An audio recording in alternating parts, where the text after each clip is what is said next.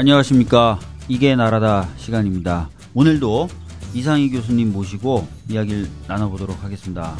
교수님 오늘 날씨 추운데 오시느라 힘드셨죠? 네, 정말 춥네요. 러시아보다 춥답니다, 지금. 네. 인사하시죠? 아, 네. 예. 이상희 교수입니다. 반갑습니다. 예. 어, 최근에 이제 의사협회에서 문재인 케어에 반대하는 대규모 집회가 있었습니다. 네, 지난 주말이었죠? 예, 그래서 이제 문재인 케어가 과연 무슨 내용이지? 막 그래가지고 그 예전에 이제 교수님하고 찍었던 동영상 클립 1분짜리를 트위터에 올렸더니 한 천한 2, 300회 리트윗이 되고 그다음에 페이스북에 올렸더니 어 좋아요가 한 1,500, 그 다음에 공유가 한 300, 한 40건 되더라고요. 그러니까 많은 분들이 관심 있게 교수님 말씀 좀 들었던 것 같습니다. 어, 오늘은 아동수당을 좀 다뤄보려고 합니다. 지난 예산 국회에서 아동수당의 수혜 대상을 원래 100%, 그러니까 전부 다 이제 드리겠다고 했다가 90% 정도에게만 좀 드리는 것으로 좀 바뀌었고, 시행 시기도 좀 늦췄습니다. 그래서 이게 지금 잘 된 건지 아니면 조금 비난을 받아야 되는 건지 앞으로는 어떻게 해야 되는 건지 이런 부분에 대해서 오늘 짚어보도록 하겠습니다.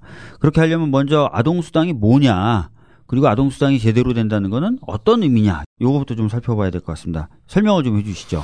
네, 방금 말씀하신 대로 문재인 정부가 그 대선 공약이었기 때문에 이것을 아주 야심차게 보편주의 방식의 아동수당 제도로 기획을 했었죠. 음. 그래서 법률과 예산을 이제 국회에 제출했는데 음. 이게 국회에서 지금 선별적 복지, 로 하루아침에 바뀌어버리지 않습니까? 네.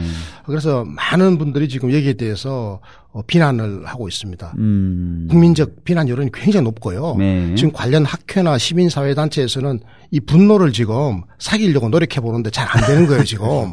그래서 네. 이제 국민적 행동에 나서겠다라고 지금 서명운동도 하고 있고 네. 가만히 있지 않을 것 같습니다. 음. 이게 왜 그러면 시민사회가 이렇게 예민해졌는지 이 문제에 대해서 네. 그 내용을 잠시 봐야 되는데요. 음. 그래서 의원님, 이게 보편적 복지의 그 개념 이런 거 좀 지난번에 공부했던 거 잠깐만 좀 네. 짚어보고 갈까요? 보편적 복지라는 거는 이제 생애 전 주기에 걸쳐서 국민 누구라도 혜택을 받아야 된다라는 그 관점에서 설계되는 복지 체제죠. 근데 거기에 대비되는 선별적 복지라는 것은 자산 조사를 해가지고 일정한 자산 수준 밑에 있는 분들에게만 혜택을 주는 건데 이 선별적 복지를 하게 될 경우에 뭐 낙인 효과, 뭐 가난한 사람이라 낙인이 지키는 뭐 그런 효과, 그 다음에 선별하는 과정에 행정 비용이 투여되는 효과, 아, 그 다음에 오히려 이제 세금을 많이 내는 부유층은 혜택을 받지 못하는 상태로 구분이 되기 때문에 세금을 내도 별로 나한테 돌아오는 게 없다라는 그러니까. 느낌을 받는 박탈감 네. 그러니까 것들 세금을 내지 말아야 될 이유를 만들어 주는 거잖아요. 어, 나 네. 혜택도 못 받는데 세금 내지 말아야지라고 맞습니다. 하는 조세 저항의 일종의 알리바이가 되는 거기 때문에 그렇죠. 이거는 이 제도가 지속 가능하기가 어렵다. 네. 그래서 미국의 사례도 우리가 들어서 설명하고 음. 그랬지 않습니까? 네. 방금 의원님께서 굉장히 잘 설명해 주셨는데요. 네. 결국 보편적 복지라고 하는 것은 우리 국민 모두 에게 복지를 제공하는 거잖아요. 네. 어, 이때 우리가 두 가지를 일생에 거쳐서 보장해 준다고 했는데 하나가 소득을 일생에 거쳐서 보장해 주는 그렇죠. 거고 또 다른 하나가 4대 사회 서비스를 일생에 거쳐 보장해 주는 거였잖아요. 맞습니다. 이 4대 사회 서비스라고 하는 게 태어나면 그다음에 이제 보육이 있고 네. 그다음에 학교 가야 되죠. 보육 교육, 그 다음에 의료, 노인 요양, 네. 이네 가지 음. 인간이 운명적으로 누구나 다 거쳐가야 될이 음. 사회적 어떤 해결책. 네. 이게 4대 사회 서비스라고 그래서 이것도 보편주의 원리에 따라서 국가가 제공해야 된다라고 제가 이제 말씀을 드린 기억이 나고요. 맞습니다. 그때 의원님 왜 그것뿐만 아니라 또 소득을 보장해야 되는데 네. 소득 보장하는 방법 그 두 가지 기억나시죠? 예, 뭐 하나가 이제 국민연금 였던 것으로 그, 그게 바로 4대 사회보험 아니었습니까? 예, 맞습니다. 네 가지 사회보험인데 네. 그 4대 사회보험의 하나로 방금 말씀하신 국민연금이 있었고요. 산업재해를 했을 때 산재보험. 그렇죠. 예, 그다음에 갑자기 실직했을 때 고용보험. 그렇죠. 예. 또 하나가 이제 질병보험이라고 하는 제도가 있는데 네. 질병으로 인해서 병원에 입원하니라고 일을 못하면 이제 소득이 단절되지 않습니까? 그럴 때 질병보험이라고 하는 제도가 있는데 우리나라에서는 이 제도가 존재하지 않아서 우리 국민들이 불안하니까 암보험이라든지 이런 각종 민간 의료보험 그리고 음. 생명보험에 가입한다. 네. 이게 굉장히 규모가 이제 커져 있어서 음. 어 지금 국가로서 자기 역할을 못 하고 있다라고 하는 말씀도 제가 옛날에 드린 기억이 나는데요. 네. 그런데 이 보편적으로 소득을 보장해 주는 제도 중에서 4대 사회보험 말고 네. 애초에 그 근로소득을 기대하기 어려웠던 특정한 부류의 사람들에게 보편적으로 소득을 보장해주는 방식이 하나 있었잖아요. 수당이죠. 사회수당이었죠. 사회수당, 예. 그 사회수당 중에 가장 대표적인 게 아동수당, 장애인수당, 네. 그다음에 노인수당. 그렇습니다. 그 예. 그 장애인수당은 보통 노인수당하고 묶어서 네. 노인수당이 정해지면 장애인수당도 따라가거든요. 음. 그래서 저희들이 지난번에 왜 노인수당에 해당되는 제도로 뭘 다루었죠? 어, 기초 기초연금이었잖아요. 연금. 맞죠? 예. 근데 그 기초연금 하면서 이 제도는 원래 보편주의로 설계됐는데 음. 우리나라에서 우여곡절을 거쳐 가지고 뭐 박근혜 대통령이 선공약 어겼 공약을 어겼다. 네. 100% 노인들에게 드린다 해 놓고는 뭐 65%. 뭐, 네, 사실은 65%. 예. 명목상은 70%죠. 예. 근데 그래서 문재인 대통령께서도 70%를 그대로 수용해 가지고 음. 어르신들에게 70%를 대상으로 하는 선별적 복지를 하고 있는데 네. 그나마 그래도 70%가 아 이래도 다수의 노인을 포함하는 거니까 네. 우리 사회가 이건 받아 앉자 해서 이들 합의하고 지금 하고 있는 거다. 네. 또 하나 지금 이제 아동 수당이잖아요. 네. 그러니까 사회 수당의 양대 산맥이 바로 이 아동 수당과 음. 기초 연금에 해당되는 노인 수당인데 네. 우리나라에는 아동 수당 제도는 없는 거죠. 없었죠. 그런데 기초연금은 언제 도입했다고 제가 말씀드린 기억나십니까? 기초연금은 처음 도입했던 게 처음 도입했던 게 노무현 대통령 그렇습니다. 때 아닙니까? 예. 바로 그게 그 노무현 정부 때 네. 참여정부 때 그 2007년 연금 대계획을 하면서 네. 2008년부터 거의 도입됐지 않습니까? 음. 그리고 이번에 이 아동 수당은 어느 정부에서 처음 도입됐다? 아동 수당은 이번에 문재인 정부 문재인 정부죠. 도입되는 그렇습니다. 네. 이런 이제 복지 제도는 보편주의 복지 제도는 그 민주정부에서 음. 시도하는 거대한 이 프로젝트다. 그러니까 야권이 자꾸 이거 흠집을 내려고 그래요. 네. 그래서 오늘 이제 그 이야기를 좀 하려고 하는 거잖아요. 그렇죠? 네, 맞습니다.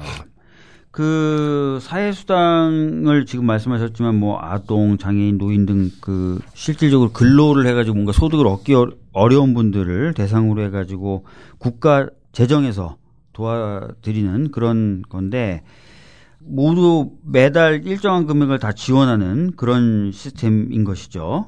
네, 그렇습니다. 음. 어, 그래서 이 아동수당이라고 하는 것이 애초에 그러면 어떤 취지로 만들어졌는가를 간단하게 살펴보는 게 아동수당의 본질적 개념을 이해하는 데 도움이 되지 않겠습니까? 네. 그래서 아동수당 제도는 이 베브리지 보고서에 잘 담겨 있습니다. 네. 이 베브리지 보고서라고 하는 게 1942년 2차 세계대전이 한참 진행되고 있을 때 영국 네 맞습니다. 네. 영국 정부가 그때 영국은 이제 전쟁을 하고 있었으니까 전시 연립 내각이었거든요. 네. 그때 뭐 보수당과 노동당, 자유당이 다 함께 음. 예, 내각을 구성해서 주로 보수당은 전쟁을 담당하고 네. 그때 처칠 수상이었죠. 음. 그리고 노동당의 수상은 이제 이 부수상으로서 어, 노동 당수가 그 부수상 애틀리라고 하는 분이었는데 네. 이분이 이제 내치를 주로 담당하는 네. 이런 식으로 역할을 분담했었는데 그때 전쟁에서 그 노동자들이 더 많은 애국심을 가지고 나서려면 음. 결과적으로 전쟁 이후에 만들어질 나라가 음. 행복한 복지국가일 것이다라고 하는 믿음을 줘야 되잖아요. 네. 그래야 전쟁에서 이기고 돌아오죠. 음. 어, 그래서 사회 통합 기능을 하도록 하기 위해서 음. 만들어진 보고서가 이 베버리지 보고서인데 음. 이게 정부의 간행물이에요. 네. 그런데 이 정부 간행물이 베스트셀러가 돼가지고 사진을 보면 이거 구입하겠다고 사람들이 줄을 쭉 서요. 아. 어, 의원님 정부 간행물 누가 봅니까 잘? 잘 안 보죠. 잘 안 보죠. 아까 그 정창수 나라살림연구소 소장님께 예산을 제대로 공부하려면 좋은 책 있냐 그랬더니 예산 정책처에서 나오는 걸 보라 그러더라고요. 우리 국민들은 모르죠 그런 거. 예, 근데 네. 그거 볼 생각하면 벌써부터 머리가 아프거든요. 그렇습니다. 예. 국회의원이 머리가 아픈데 뭐 일반 국민들이 보겠어요. 그런데 이 베스트셀러가 돼가지고 네. 일반 국민들이 서점에 이걸 사겠다고 줄을 쭉 서 있어요. 근데 이 베버리지 보고서에 무슨 내용이 담겨 있길래 갑자기 베스트셀러가 된 겁니까 이게? 빈곤 없는 사회가 어떻게 실현될 수 있는지 다 담겨 있어요. 어. 그러니까 그 당시만 하더라도 빈곤이 문제였거든요. 네. 영국은 원래 뿌리가 이게 귀족 사회 아닙니까? 그렇죠. 귀족과 네. 노동자로 이루어진 착취와 피착취의 역사가 있는 나라인데 네. 예, 이제 이게 전체적으로 음. 완전히 이제 구조가 바뀌는 그래서 복지 국가라고 하는 어, 그야말로 자유와 평등의 나라를 만들겠다 하니까 음. 얼마나 국민들이 이 나라를 꿈꾸었겠습니까? 그래서 오. 냅다 빨리 전쟁에서 이겨서 이 나라 만들어야지. 음. 그때부터 노동자들이 본격적으로 전쟁으로 나갑니다. 네. 그 전에는 원래 귀족들이 전쟁하는 거잖아요. 음. 왜 영화 보면 나오지 않습니까? 전쟁이 나 전쟁이 일어나면 맨 먼저 총 맞아 죽는 사람이 주로 귀족들이거든요. 네. 유럽에서는 원래 전쟁은 귀족들이 하는 거였고 그래서 네. 나라를 따라라 하고 나서고 그랬는데 음. 이제 이번에 이 2차 세계 대전 이거는 음. 뭐 전면전이라서 네. 귀족들의 전쟁이 아니고 전 국민적으로 참여하지 않으면 못 이기는 전쟁인데 네. 그렇게 하려고 하니까 이제 영국 노동 노동자들이 이겨야 될 이유가 있어야 되는 거예요. 음. 아, 이 나라가 앞으로 우리가 행복해질 나라다라고 하는 믿음을 달라. 음. 그래서 베버리지 보고서가 그 믿음의 청사진을 쫙 보여주는 건데요. 어. 앞으로 영국은 복지국가가 될 것인데 음. 이거는 바로 빈곤 없는 세상이다. 음. 그럼 어떻게 할래요 하니까 모든 국민들에게 일자리를 만들어주겠다. 음. 완전 고용이죠. 완전 고용. 네, 완전 고용을 정부가 책임져야겠다. 네. 그리고 일을 하다가 만약에 문제가 생겨서 소득이 단절되면 아까 의원님 말씀하신 4대 사회보험으로 음. 뒷받침하겠다. 어. 그때부터 4대 사회보험이 음. 전체적으로 체계화되게 된 근거가 있는 겁니다. 예. 그 이후에 모든 나라에서 이게 다 이제 체계화가 됐거든요. 예. 그 다음에 그럼 일을 못하는 사람은 어떻게 해요? 아동이라든지 뭐 음. 장애인은 어떻게 해요? 그분들에게는 보편적 원칙의 사회수당을 주면 된다. 어. 그래서 아동 인권 차원에서 어, 최소 생계비를 아동에게 전면적으로 지급하자. 음. 이렇게 됐고 실제로 아동수당법이 1946년에 만들어집니다. 네. 45년에 2차 세계대전 끝나고 노동당이 집권하거든요. 네. 그래가지고 바로 그 다음 해에 그 아동수당이 실시됩니다. 음. 둘째 아이부터 보편적 방식으로 아동수당이 제공돼요. 네. 네. 그리고 이거 이제 점차적으로 전 세계적으로 확대돼가지고 음. 지금은 뭐 주요 선진국들 모든 나라들이 아동수당을 다 가지고 있게 됐죠. 음. 아니 지금 방금 말씀하셨던 것처럼 그러면 주요 모든 국가들은 아동수당 제도를 갖고 있다고 하셨는데 뭐 우리나라도 내년부터 아동수당 제도가 실시되고요. 실질적으로 그러면은 거의 대부분의 나라들이 한다고 그랬는데 안 하고 있는 나라들이 있습니까? 지금 OECD 국가들 중에. 미국이 있잖아요. 미국. 그리고 어, 우리에겐 참 다행인 나라. 멕시코, 터키. 터키. 그리고 우리나라 요 네 개의 나라. 그러니까 예. 35개 OECD 국가 중에 요 네 개 나라를 뺀 31개의 예. 나라가 음. 아동 수당 제도를 아주 오래전에 그러니까 음. 2차 세계 대전 이후 1950년대를 거치면서 대부분의 나라가 다 도입했고요. 네. 가장 늦게 도입한 나라가 일본입니다. 음. 일본은 일본도 왜 한 50년 더 이상 60년 그 만이죠. 60년 만에 정권 교체가 한 번 있었던 적이 네, 있었습니다. 이, 2009년에 민주당 정부. 예. 그러니까 민주당 정부가 집권하게 됐던 이유가 바로 아동 수당 30만 원 주겠다라는 거였어요. 아. 집권하고 난 다음에 이제 돈이 모자라가지고 그럼 아동수당 15만 원만 줄게. 그래서 지금 음. 15만 원 주고 있습니다. 음. 15세까지 중학교 예. 3학년까지. 예. 그러다 보니까 이제 우리만 남은 거예요. 아. 우리와 우리의 형제 나라 멕시코 터키. 그리고 우리의 우리의 정신적 지주로 군림해 왔던 미국. 미국. 네. 그렇습니다. 이 아동 수당이 지금까지 실시되지 않았던 게 저출산과 관련이 있다라고 얘기하시는 분도 있고 어떤 분들은 야 뭐 10만 원 준다고 아이를 낳겠냐 이렇게 얘기하시는 분도 있는데 이런 부분은 어떻습니까? 근데 아동 수당이 없으면 네. 아동 수당이 없으면 이거는 반드시 초저출산으로 이어져요. 음. 보세요. 아동 수당이 그동안 쭉 없었던 일본 아, 일본. 초저출산이거든요. 예. 그리고 우리의 대한민국, 대한민국, 전 세계에서 꼴찌 아닙니까? 꼴찌죠. 지금 20년 동안 꼴찌를 하고 있는데요. 예. 어, 이렇게 가면 앞으로 언젠가는 대한민국이 없어질 수도 있다라고 하는 그런 국민적 우려가 지금 심각하지 않습니까? 예. 그러니까 아동수당 없는 나라는 반드시 초저출산이다. 음. 그렇다고 아동수당만 갖고 그러면 되느냐? 그것만 갖고는 안 된다. 음. 그럼 어떻게 해야 되느냐? 저출산율 높이려면 아동수당을 해야 되는 거예요. 이건 기본이에요. 예. 기본이 없으면 안 된다. 아. 하지만 요것만 가지고도 또 안 된다. 음. 저는 이게 정답이라고 생각해요. 네. 그러니까 필요 충분 조건은 아니지만 필요 조건은 된다. 아, 의원님 네. 정말 공부 잘하십니다. 감사합니다. 제가 그 말 하고 싶은데 그걸 못 해가지고 뱅글뱅글 돌렸네요. 예, 사실 그래서 그런지 박근혜 정부에서도 아동수당 도입하자는 주장이 많이 있었잖아요. 맞습니다. 근데 이제 사실은 도입을 못했고 특히 유일로 그 당시 기획재정부 장관이 아동수당 이거 도입해봤자 효과 없는 거 아니냐 이런 얘기도 했던 것 같은데. 그때 그 효과라고 하는 게 무슨 효과? 출산율 제고 출산율 제고 효과죠. 네. 그러니까 아동 수당은 곧 출산율을 높이려고 하는 목표에 부합할 때만 의미가 있다 이렇게 된 거예요. 아, 아까 근데 아까 말씀하셨던 것처럼 아동 수당은 아동의 인권 문제하고도 연결되잖아요. 그렇죠. 음. 베브리지 보고서를 그분들은 모르는 거예요. 음. 그래서 공부를 해야 되는 겁니다. 일생에 아. 걸쳐서 우리가 네. 만약에 그 당시에 뭐 유일로 제주기획재정부 장관님이나 예, 경제부처의 관료 그리고 우리 정치인들 이런 우리 사회의 의사 결정권자들이 음. 이 베브리지 보고서라든지 이런 아동 수당이 왜 근본적으로 제출됐는지 음. 그 이유를 원리적으로 조금만 이해하셨다면 네. 아 이거는 아동의 보편적 인권에 대한 사안이지 음. 출산율 높이기 위한 수단이 애초에 아니었다. 네. 그리고 하지만 아동의 보편적 인권이 잘 보장되는 나라는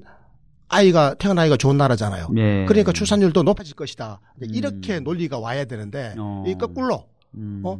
저돈 주면 애 놀래 이렇게 되니까 음. 이게 이제 많은 사람들에게 심리적인 좀 뭐랄까 저항감을 준 거죠. 네. 아니 근데 지난 12월 7일 날 국회 예산정책처가 발간하는 산업동향 이슈 11월에 보면 OECD 국가의 아동수당 제도가 출산율에 효과를 미친다고 이렇게 되어 있더라고요. 맞습니다. 아예 효과가 없는 건 또 아니더라고요. 맞습니다. 예. 그런데 이제 OECD 국가들 중에서 예. 아까 말씀드린 대로 아동수당이 없는 나라는 음. 아예 출산율이 뚝 떨어져 버려요. 음. 아동 수당이 이제 있는 나라는 대체적으로 어, 출산율이 그나마 좀 나아요. 네. 그런데 아주 더 좋은 나라는 아동 수당 제도 더하기 음. 여성의 인권의 향상, 음. 그 양성 평등이죠, 성평등.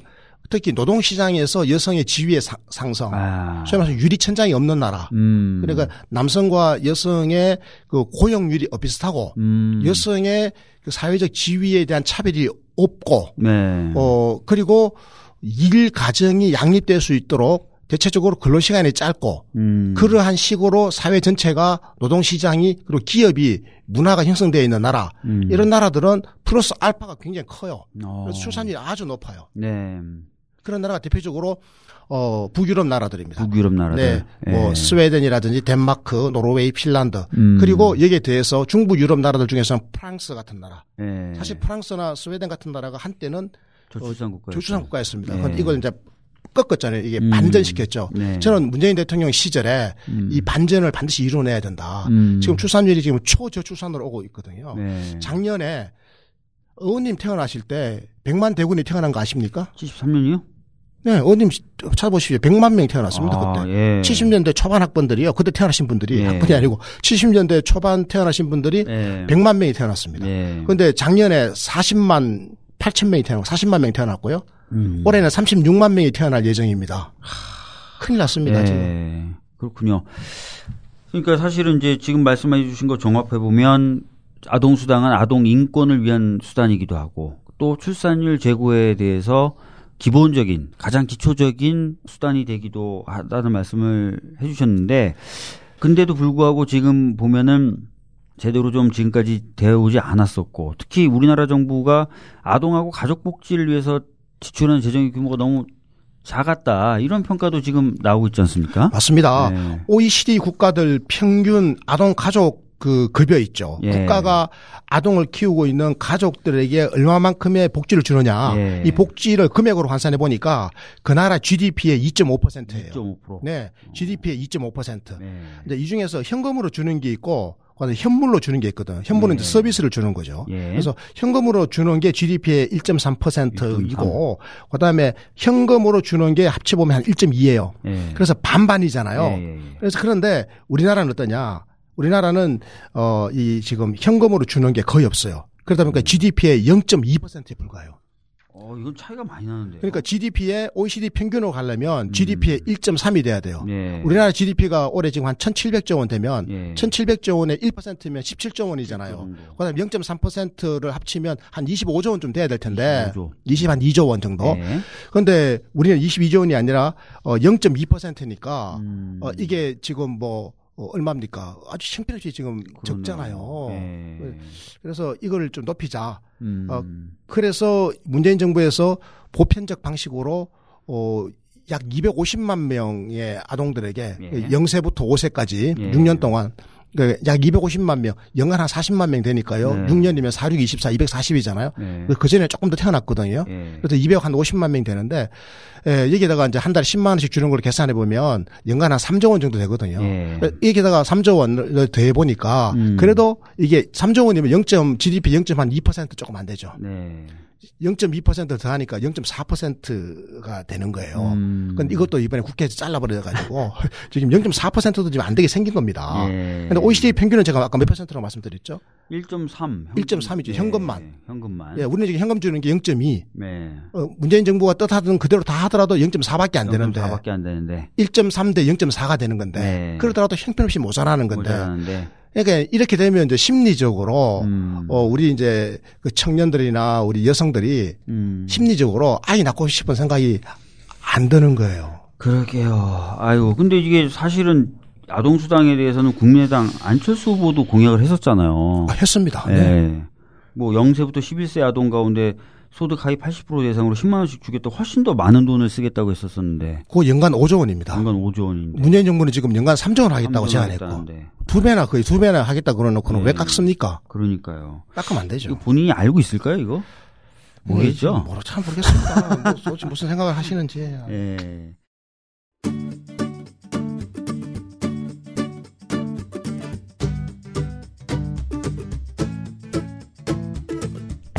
이게 나라다. 복지국가 토크 콘서트가 12월 15일 금요일 저녁 7시 광주 여대 국제회의실에서 열립니다.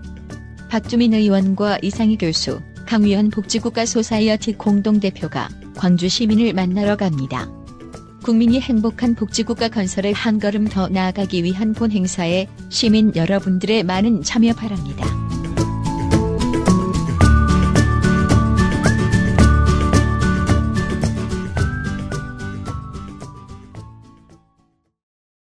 심지어 이제 자유한국당도 이제 굉장히 강력하게 막았었는데 그러다 보니까 이제 예산 협상 자체가 결렬될까봐 어쩔 수 없이 이제 여당이 이 주장을 일부 이제 수용을 했는데 요 수용되면서 그래서 결과적으로 소득 하위 90% 이렇게 된 거지 않습니까? 그렇습니다. 이 부분 어떻게 보십니까?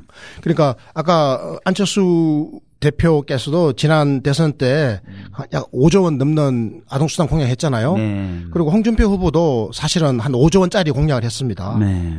홍준표 후보 같은 경우에는 초, 중, 고등학교 12년이죠. 음. 12년이니까 어 문재인 후보는 0세부터 5세까지 6년이잖아요. 그 대상 인구가 두 배로 늘어요. 네. 그 대신에 소득 하위 절반에게 주겠다고 했거든요. 음. 그럼 이것도 6년이 되는 셈인데 근데 인구가 더 많기 때문에 이 따지면 한 그냥 5조 원 됩니다. 네. 또 금액이 많아요.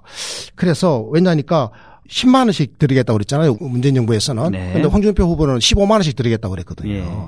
그러니까 인구수가 많고 대상 인구수가 많고 금액도 10만 원이 아니라 15만 원이기 때문에 한 5조 원 정도 드는 그런 예산을 내놓고는 이번 이건 이제 깎아버렸다라는 말씀을 제가 드렸고요. 음. 결과적으로는 이게 자유한국당이나 국민의당이 소득 상위 10% 가구에게 그 아동수당을 지급하지 않기로 한 거는 음. 이건 정말 저는 이제 잘못됐다. 그 이렇게 음. 생각을 합니다. 음. 그리고 또 시행 시기도 두 달이나 미루었잖아요. 두 달 미뤘죠. 이 두 달 미룬 거는 이제 도무지 논리적으로는 저희들이 그 이해를 하기가 어려워요. 네. 왜두 달에 갑자기 미뤄버렸는지 말이죠. 음. 어, 그래서, 어, 뭐 솔직하게 또 이야기를 하더만요. 지방선거. 지방선거에 영향을 미칠까봐. 예, 영향 미칠까봐 그랬다라고 하는 거. 참, 이거는 우리 국민들이 이 이야기를 어떻게 받아들일지, 음. 아, 정말, 좀 받아들이기 이제 어렵다라고 생각을 해요. 네. 그렇습니다. 그래서 시민사회 단체들이 이번에 좀 이렇게 말씀하신 대로 지급 시기 늦추고 지급 대상 줄이고 한 부분에 대해서 좀 비판적인 것 같은데 실질적으로 좀 이런 비판에 타당한 근거도 좀 있는 거죠. OECD 다른 나라들에 좀 비교한다든지 하면요. 아, 그렇습니다. 그 OECD 31개 나라가 지금 아동수당 제도를 이미 수십 년 동안 도입해 왔다고 그렇지 않습니까? 맞습니다. 이 중에 20개 나라는 완전한 의미의 보편주의 방식을 하고 있고요. 네. 그리고 11개 나라가 일부 선별적 방식을 도입하는데 네. 이 선별적 방식이라고 하는 것도 어, 대부분은 받았다가 음. 나중에 조세 환급 형식으로 돌려주는 그런 행정 절차를 거치고 있기 때문에 음. 우리처럼 이걸 막 줄을 세워가지고 상위 10%는 잘라버리고 뭐 수리 다 준비해 오라 그러고 매년 괴롭히고 돈 주고 이런 음. 행정력의 낭비는 저 처리하지 않도록 하려고 네. 하는데 지금 우리는 왜 이런 방식을 선택했는지 참 이해하기가 어렵습니다. 그러다 보니까 음. 유럽 선진 복지 국가들은 전부 다 보편적 방식으로 하고 있더라. 네. 그리고 이게 아동의 보편적 권리를 증진시키는 정책으로 이해하고 있더라라고 하는 거 아니겠습니까? 음. 사회수당의 그 본질적 개념에 잘 접근하고 있는데 음. 그래서 시민사회단체들이 지금 그렇게 주장하고 있는 거죠. 네. 소득 상위 10%를 제외한 지금의 선별적 아동 수당을 명백하게 반대한다 이렇게 지금 주장을 하고 있고 네. 성명서도 내고 있고 아이고. 지금 뭐 서명 운동을 지금 준비하고 있고 일부 서명을 받고 있습니다. 네. 아마 가만히 있지는 않을 것 같고요. 왜냐하면 음. 부당하다라고 지금 느끼고 있는 거예요. 음. 이게 어떻게 정부가 공약 사업으로 이걸 추진하고 있고 음. 그리고 모든 공무원들도 이거는 믿어 의심치 않았는데 네. 어느 날 갑자기 국회에서 어? 음. 여야 3당 합의다 그러면서 이걸 자꾸 음. 잘라버리다 그러니까 음. 사람들에게 말이 안 나오는 거예요. 이런 전례가 국회에서 거의 없었거든요. 네. 그런데 촛불 혁명 정신을 바꾸겠다라고 했던 주, 주요 정당들이 네. 이런 결론을 내려버리니까 음. 지금 이제 시민사회가 지금 들끓고 있는 거죠. 네. 말씀해 주셨던 대로 사실은 이게 보편적으로 설계돼야만 되는데 그렇지 못해서 많은 분들이 좀 불만도 가지고 계신 것 같은데 특히 선별적으로 바뀌면서 소득 상위 10%, 즉 받지 않아야 될 사람을 가려내기 위한 행정 비용이 좀 엄청나게 든다. 한 300억 정도 든다. 이런 얘기도 나오고 있고요. 그 다음에 영유아 부모님들 같은 경우에 받으려면은 나는 소득 하위 90%에 해당한다는 증명을 매년 반복해야 된다는 불편함이 또 가중될 것 같고. 그 다음에 세금을 많이 내는 소득 상위 10%는 나는 세금만 내고 받는 건 하나도 없네? 이렇게 하면서 조세 저항이 좀 커질 것 같고 이런 문제들이 생길 것 같습니다. 그리고 특히 문제가 되는 게 행정 비용이나 이런 것들 많이 들면서 공무원이 늘어나야 되는데 정작 또 야당들은 공무원 줄이자 그랬거든요. 이 앞뒤가 안 맞는 부분 맞습니다. 앞뒤가 안 맞는 맞, 거죠. 네, 공무원 충원 그렇게 반대하더니 말이죠. 네. 이게 지금 선별적 복지를 해야 되는 거잖아요. 결과적으로 네. 그 0세부터 5세 아이를 가진 모든 가정 주로 이 가정들이 소득 활동을 열심히 하는 네. 어, 아주 정력적인 경제 활동 인구 아니겠습니까? 네네. 그러니까 소득이 늘 이렇게 춤을 춘다고요. 음. 전년에는 소득이 뭐 조금 줄었다가 그 다음에는 소득이 늘 수도 있고 네. 또 정반대로 될 수도 있고 그렇잖아요. 음. 그렇기 때문에 매년 이게 소득 조사를 해야 되는 거예요. 그러니까 그러니까 이게 그 70%를 선별했던 그 기초연금 있죠. 네. 이 경우와 좀 달라요. 음. 65세 이상 어르신들은 경제 활동을 일단 지금 마감한 분들이기 때문에 네. 이분들의 경우에는 그 이게 소득의 그 등락이 매년 음. 반복되는 게 아니기 때문에 거의, 거의 고정되어 있기 때문에 네. 한번 조사해 놓으면 특별한 변동 사항이 있는지만 체크하면 되는데 음. 이 아동 수당의 경우에는 음. 매해 이렇게 소득이 넘실넘실 춤을 춰요. 그래서 네. 90% 안으로 들어왔다가 나갔다가 막 이렇게 할 거 아니겠어요. 음. 그러니까 매년 모든 대상자를 대상으로 해가지고 조사를 할 수밖에 없는 거예요. 네. 그러면 행정 비용이 엄청 들잖아요. 음. 아까 의원님 대충 뭐 최소한 300억 원 정도는 매년 들 것이다. 네. 그리고 이거 감당하려면 공무원들이 매년 아마 한 500명 정도가 추가로 필요할 것이다. 네. 그런데 이번에 공무원은 500명, 1000명 그 깍자라고 그 난리를 피웠지 않습니까? 네. 그리고 선별직 복지한다고 공무원 수요 500명이 늘려놓는 게 음. 이게 지금 야당이 도대체 생각을 가지고 일을 하는 건지 지금 시민사회단체가 이렇게 비판하고 있는 걸 제가 그대로 들려드리는 거예요. 네. 저는 이런 비판을 지금 듣고 있거든요. 그러니까요. 이 그대로 지금 우리 지금 정치자분들에게 전달해 드리고 있는 네. 겁니다. 이 목소리를 지금 여야 정치인들이 들어야 되는 겁니다. 맞습니다. 특히 야당들은요 음. 반성해야 돼요. 그러니까 결과적으로 내용을 종합해 보면 진짜 아동 수당에 대해서 이렇게 체계를 바꿨던 거, 즉 보편적이었다, 선별적으로 바꾼 건 정략적이었다 이런 느낌밖에 안 드는 거죠. 말이 이제 앞뒤가 안 맞으니까요. 그러니까 예산 절감액을 뭐 절감을 시킨다고 했지만 결과적으로 그 예산 절감한 것에 또 많은 부분 한 3분의 1 정도 될 것 같은데 그게 행정 비용으로 또 나가고 아 이게 참 진짜 답답한 그런 어, 상황인 것 같습니다. 그렇습니다. 네. 한국 보건사회 연구원의 연구 결과를 보면 네. 대체적으로 사업은 그냥 보편적으로 하는 게 맞다라는 거예요. 이런 사업들은. 음. 그런데 선별적 사업을 만약에 하게 되면 네. 행정 비용이 대체적으로 얼마나 드냐라고 하는 게 그동안에 경험적 추계가 있잖아요. 네. 여러 사업들을 우리가 그동안에 선별해 봤는데 특히 아동 수당은 다른 사업보다 선별하는데 노력이 더 많이 들어간다라는 아까 거예요. 말씀하셨던 것처럼 소득이 계속 변동성이 있으니까 그렇습니다. 네. 매해 조사해야 되잖아요. 그런데 만약에 이게요 예민해 가지고 음. 특히 젊은 아이들 키우는 젊은 부모님들은 이 굉장히 예민한 게 뭐가 예민한가 하면 음. 정의감에 예민해요. 음, 그렇죠. 근데 왜 음. 나는 못 받고 쟤는 받지? 음. 사실은 제 제가 쟤보다 내가 더 살림살이가 어려운데 음. 이런 이제 불공정의 문제가 음. 시비가 음. 붙게 되면 네. 이건 굉장히 심각한 사회적 갈등 요인이 되는 거거든요. 음. 그래서 왜 정치가 국민을 갖다가 이렇게 쪼개가지고 네. 갈등과 불신을 서로 심어주게 만드느냐 굉장한 이건 정치 사회적 이슈 아니겠습니까? 그러니까요. 그래서 보건사회연구원이 대체적으로 추계를 해보니까 네. 이 선별적 복지를 하게 되면 선별적 복지를 한이라고 아끼는 돈이 있죠. 네. 그 아끼는 돈의 한 3분 1 정도는 음. 비용으로 지출해야 되기 때문에 네. 그래서 선별을 하는 부분에 대해서는 우리가 함부로 할 게 아니다라고 하는 그런 인식을 가질 필요가 있다라고 하는 음. 그런 자료를 제시한 바가 있습니다. 네. 그렇군요. 그리고 또 이제 걱정을 많이 하시는 부분 중에 하나가 어차피 이제 90%로 선별적으로 바꿨으니까 이걸 경우에 따라서는 계속 축소해 나가려고 하지 않을까 이런 걱정도 좀 있다 그러시더라고요. 박근혜 전 대통령께서 네. 모든 어르신들에게 100% 어르신들에게 이런 말을 쓰면서 기초연금 20만 원씩 다 드리겠다 해놓고는 음. 결국은 어 상위 30%를 잘라버리지 않습니까? 네. 그런데 지금 자유한국당의 당론이 뭔가면요. 지금 70, 70% 어르신도 많다라는 거예요, 대상자가. 음. 대상자를 50% 이하로 줄이자. 음. 지금 그 주장을 계속하고 있습니다.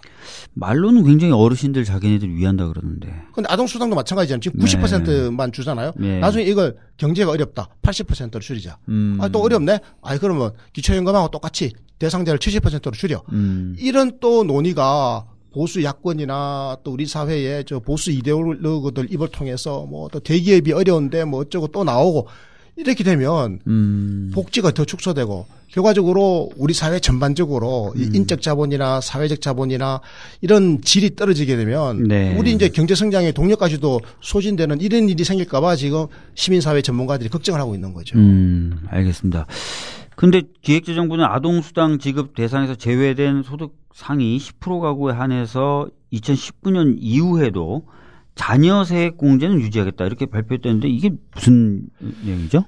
어 그러니까 우리가 아이들을 키우는 집에 있죠. 네. 보면 그 연말 정산할 때 음. 세액 공제를 해주고 있어요. 아. 세액 공제 금액이 15만 원입니다. 15만 원. 네, 그 아이 한 명당 15만 원. 아. 그리고 셋째 아이가 있으면 두 배로 30만 원을 세액을 공제를 해줘요. 네. 내야 될 세금에서 그만큼 금액을 아예 까주는 거잖아요. 음. 그러니까 정부가 아이 한 명당 15만 원을 이제 돌려주는 셈이죠. 네. 그런데 아동수당이 10만 원씩 12단위니까 120만 원이잖아요. 그러겠네요. 그래서 아동수당 받는 집은 120만 원을 연간 받으니 음. 그 15만 원 세액 공제 받던 것은 이거는 이제 받지 말아라. 음. 그래서 소득세법 개정안을 이미 이제 통과를 시킨 거예요, 정부가. 네, 네. 그런데 이번에 상위 10% 대상자들에게 아동수당을 안 주기를 결정해버렸잖아요. 그러니까 이게 법을 도로 고쳐야 되는 거예요, 지금. 네. 그래서 소득 상위 10%의 고소득자들에게는 아이 한 명당 음. 15만 원을 세액 공제해 주겠다. 음. 정말 이게 얼마, 이 무슨, 무슨 짓이에요, 이게. 근데 이거조차도 안 하면 네. 소득 상위 10%는 진짜 약간 황당할 수 있지 않습니까? 네. 그러니까요. 아, 그럼 90% 선별적 아동수당 이 문제가 이제 앞으로 어떻게 돼야 되느냐 이런 얘기를 좀 해봐야 되겠는데요. 내년 9월에 시행될 아동수당 제도의 법적 근거 마련하는 과정에서 뭐 좀 한번 바로 잡아야 되는 거 아니냐 이런 주장도 있는 것 같아요.